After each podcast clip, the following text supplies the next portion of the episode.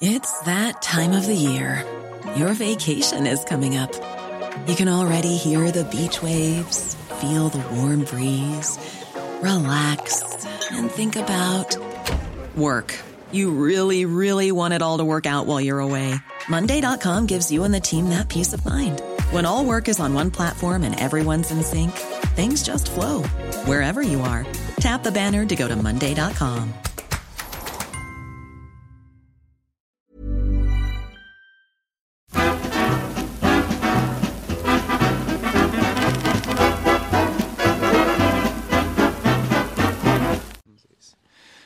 Grüezi miteinander. Ich begrüße Sie ganz herzlich zu einer weiteren Ausgabe von Weltwoche Meilensteine der Schweizer Geschichte mit Professor Christoph Mörgeli. Mein Name ist Roman Zeller und ich befinde mich hier im Kanton Thurgau. Ähm, hinter mir ein wunderbar prächtiges Schloss, Schlossgarten. Ich bin, befinde mich ähm, im in der Gemeinde äh, Salenstein, Arenenberg. Lieber Christoph, was machen wir hier? Warum hast du mich hier heute mitgenommen? Grüezi miteinander. In der Tat befinden wir uns äh, über dem Untersee, vis-à-vis -vis die Insel Reichenau. Und in diesem Schloss Arenenberg hat ein späterer französischer Monarch seine Jugendzeit verbracht. Es handelt sich um Napoleon III. Und dieser Kaiser Napoleon hat zuerst als Staatspräsident von Frankreich, dann eben als äh, gekrönter Kaiser der Franzosen 22 Jahre lang Frankreich äh, beherrscht. Und das ist eigentlich länger als jeder andere neuere Staatspräsident oder auch Kaiser vor ihm, inklusive sein Onkel Napoleon I. Wann hat er hier gewohnt? Wann, wann, in welcher Zeit befinden wir uns? Wir müssen vielleicht einen kurzen Blick auf die Dynastie der Napoleons werfen. Die Mutter von Napoleon III. ist äh, äh, verheiratet gewesen mit einem jüngeren Bruder von Napoleon I., dem früheren König äh, von Holland und sie war selber, diese Hortense de Beauharnais, eine Tochter der späteren Gattin von Napoleon I. Also eigentlich eine Stieftochter. Und so gesehen ist Napoleon III. ein Enkel, er hat sich aber in direkter Nachfolge verstanden dieser Napoleoniden, obwohl Napoleon I. einen natürlichen Sohn hatte, den sogenannten König von Rom, der ist aber früh verstorben. Und Hortense musste nach dem Fall von Napoleon I. ins Exil und hat hier eine Bleibe gefunden im Jahr 1817. Sie hat mit ihrem Sohn auch zum Teil in Konstanz äh, gelebt und er hat die Schulen in Augsburg besucht, auch das Gymnasium. Und so ist der spätere Napoleon III. eigentlich ein aufgeweckter Knabe, der sehr, sehr schnell lernte, der auch äh, viel begriffen hat und der übrigens Deutsch äh, prächtig gesprochen und verstanden hat. Und warum, warum eigentlich genau? Warum hier? Warum in den Kanton Thurgau? Warum hier äh, nach Salenstein?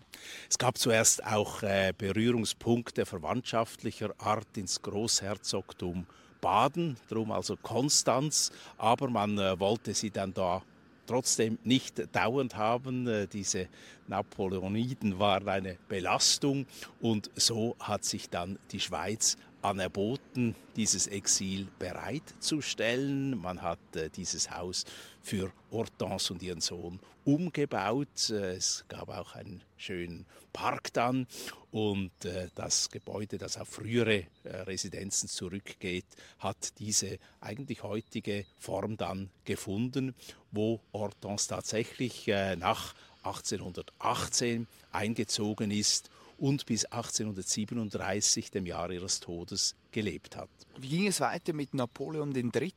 Wie, wie zeichnete er sich auch? Also wie auffällig war er? Wie stach er vielleicht heraus als späterer ja, Herrscher eigentlich Frankreichs? Man wusste natürlich, wer er ist. Das war eine berühmte Erscheinung in der Schweiz und er hat sich recht gut assimiliert. Er hat nämlich äh, eine Ausbildung zum Schweizer Offizier durchlaufen. Er ist äh, Artillerist geworden, Hauptmann der eidgenössischen Truppen. Er wurde vom späteren General Dufour unter anderem ausgebildet in Thun und er hat dann 1832 das Schweizer Ehrenbürgerrecht beziehungsweise jenes von Salenstein hier aus dem Thurgau bekommen. Es musste ein Ehrenbürgerrecht sein, sonst hätte er auf das französische Staatsbürgerrecht verzichten müssen und das wollte er natürlich nicht, denn er war politisch ehrgeizig und seine Mutter Hortense hat ihn in diesem Ehrgeiz angestachelt. Wie schweizerisch sozusagen war dieser Napoleon oder ja, berühmter Franzose oder berühmter ja, berühmte Vorfahren hat er, Monarche sozusagen, ähm, ja, monarchische Züge. Wie schweizerisch war er trotz allem? Ja, es gibt Stimmen, die behaupten, er hätte mit Thurgauer Dialekt Französisch gesprochen. Ich halte das für sehr übertrieben. Aber Deutsch konnte er ganz sicher und er hat sich auch hier mit der Jugend zum Teil äh, angefreundet. Also er war sicher ein Stück weit verankert, auch wenn natürlich äh, das äh, mit den umliegenden Bauern nicht zu vergleichen war, was er an äh, Staumbaum besaß, auch wenn die Napoleon-Dynastie doch eher bei den europäischen Monarchen äh, auf Nasenrümpfen gestoßen ist, denn sehr alt war natürlich diese Dynastie nicht. Wie ging das weiter nach dem Tod seiner Mutter? Wie war, wie war dann, wie verlief seine Karriere? Wie verlief auch vielleicht sein Aufstieg? Wie war das, wie war das danach? Napoleon hat bereits kurz vor dem Tod seiner Mutter äh, vom Ehrgeiz gepackt, einen Putschversuch unternommen in Straßburg, eine Art Militärputsch 1836, musste dann äh, durch die französische Regierung gezwungen ins amerikanische Exil, ist aber zurückgekommen hier nach Arenberg, nachdem er erfahren hat, dass seine Mutter sehr krank ist.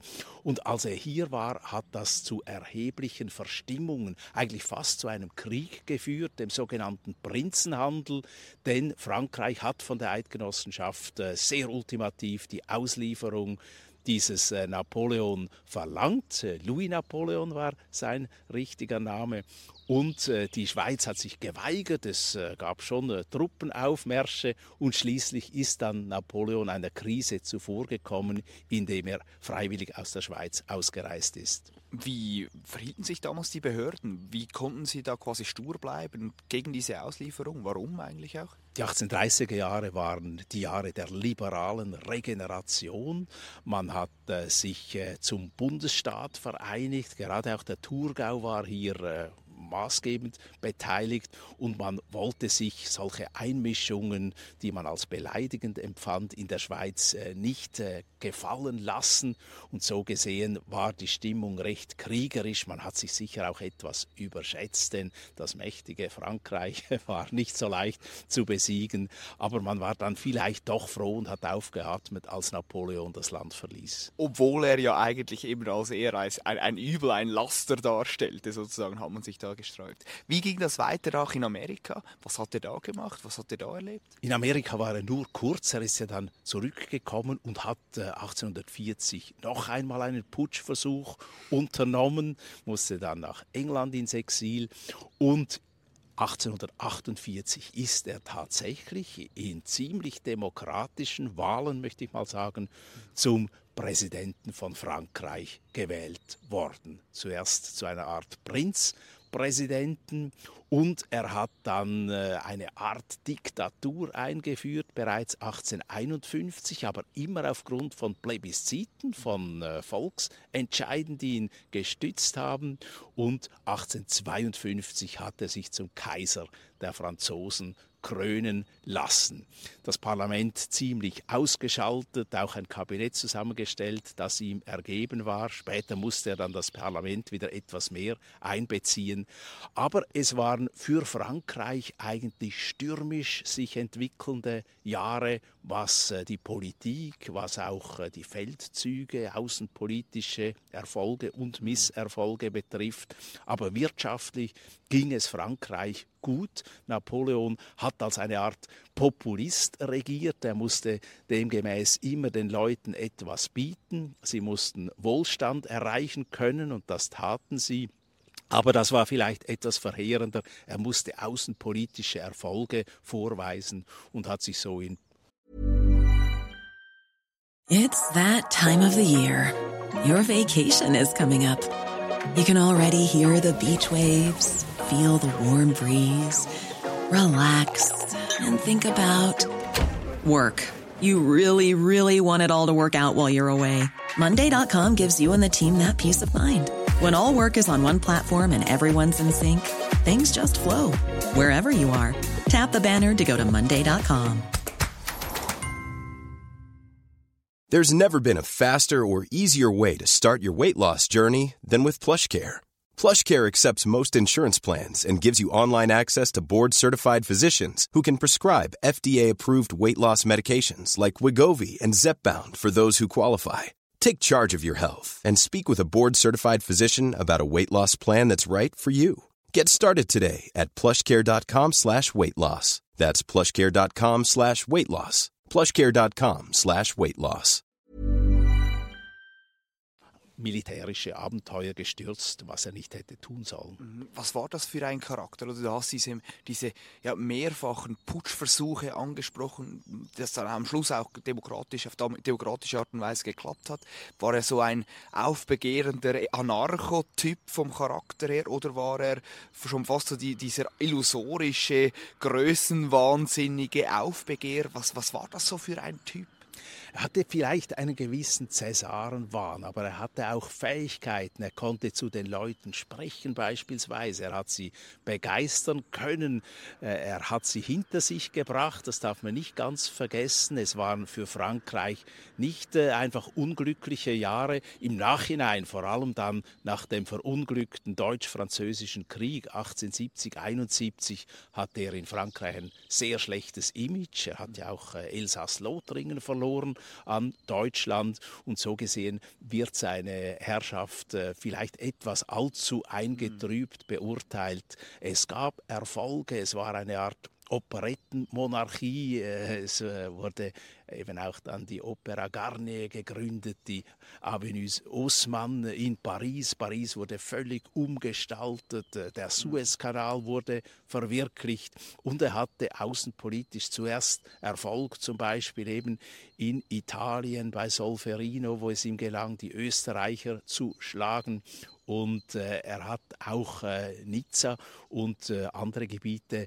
zu Frankreich äh, erobern können. Anderes verlief dann wieder etwas weniger glücklich. Würdest du unter dem Strich sagen, er war ein guter Herrscher oder war er eher, hat er Frankreich eher weniger gut getan eigentlich? Er hatte problematische Seiten, er hatte gute Seiten wie die meisten Menschen. Er hat natürlich äh, in Prunk und Pracht gelebt. Äh, gerade auch seine Gattin, äh, Kaiserin Eugenie, hat äh, sehr, sehr prunkvoll äh, sich verhalten. Es äh, wurde aber nicht so verheerend wie bei Marie Antoinette, denn das Volk hatte das nicht ungern. Sie hat auch die Mode beflügelt. Paris wurde eben zum Mittelpunkt des kulturellen Lebens, des musikalischen Lebens. Denken wir an Jacques Offenbach und äh, seine Operetten. Also es war äh, eine wirklich äh, teilweise doch blühende Zeit für Frankreich, Zeit einer großen großen Industrialisierung auch die Ehe zwischen den beiden, zwischen dem Kaiserpaar, verlief eigentlich nicht äh, glücklich. Er hat äh, seine Frau äh, ständig betrogen, er hatte immer Frauengeschichten, er litt dann auch am Schluss an einer sogenannten galanten Krankheit, an einer Geschlechtskrankheit.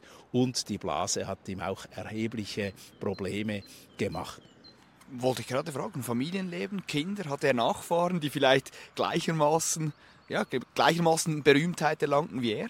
Er hat einen Sohn, der ist aber bereits 1879 gefallen, sodass die Dynastie sich eben nicht weiterentwickelt hat, die er hätte begründen wollen mit dieser Spanierin, eben mit seiner äh, Kaiserin Eugenie. Sie hatten übrigens äh, glänzende Auftritte, zum Beispiel an der Pariser Weltausstellung, wo die Kaiserin Sissi und Franz Josef sowie eben der Franzosenkaiser miteinander gewetteifert haben, um äh, den prachtvolleren Auftritt.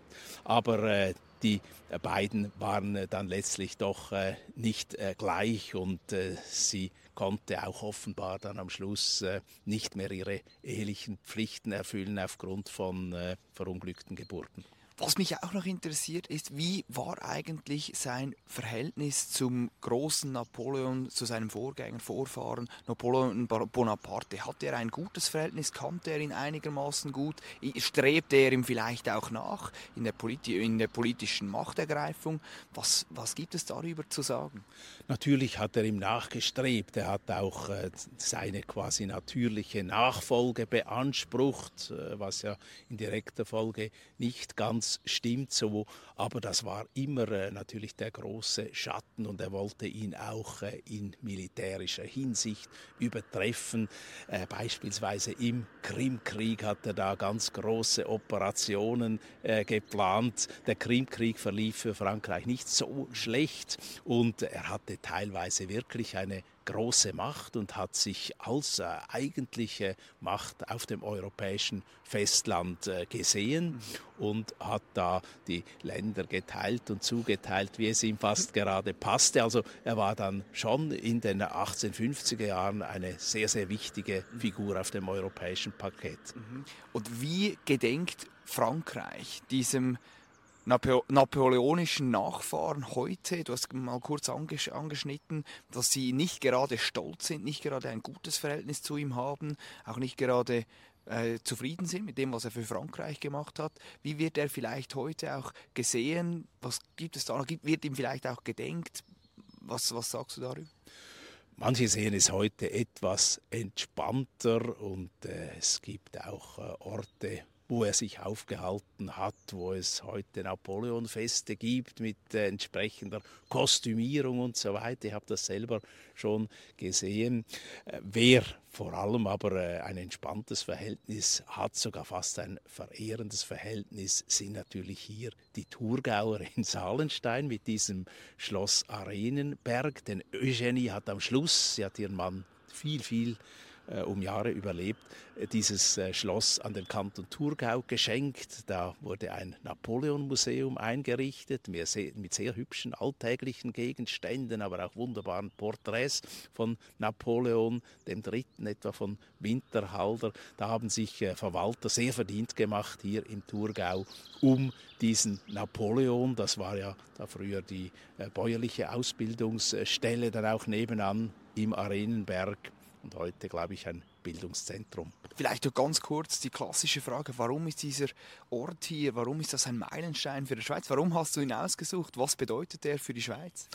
Arenberg ist natürlich wichtig für die Entwicklung des jungen Prinzen Napoleon III. Und man darf nicht vergessen, er hat äh, Franz französische Geschichte geschrieben. Er hat Frankreich ganz äh, wesentlich äh, verändert zum Guten wie auch äh, leider zum Schlechten.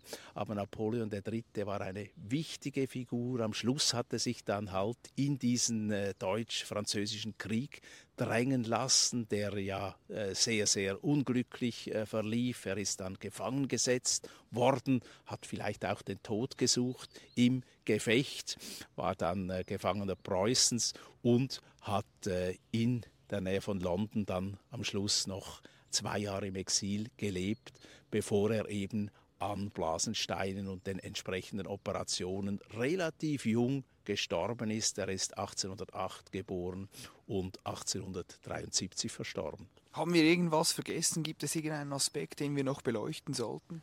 Nein, ich glaube, das ist ungefähr. Arenberg ist heute noch einen Besuch wert. Eine wunderbare Aussicht über den Untersee und natürlich auf die Insel Reichenau, die wiederum Jahrtausende von Kirchen- und Kulturgeschichte bedeutet. Vielen Dank, Christoph. Ihnen danken wir ganz herzlich für die Aufmerksamkeit mit den letzten Eindrücken. Ich werde das noch ein bisschen besser einfangen. Dieser Schlossgarten, wunderbar. Verabschieden wir uns heute, wünschen Ihnen ein schönes Wochenende. Bis zum nächsten Mal, wenn es wieder heißt Weltwoche Meilensteine der Schweizer Geschichte mit Professor Christoph Mörgli. Vielen herzlichen Dank für Ihre Aufmerksamkeit.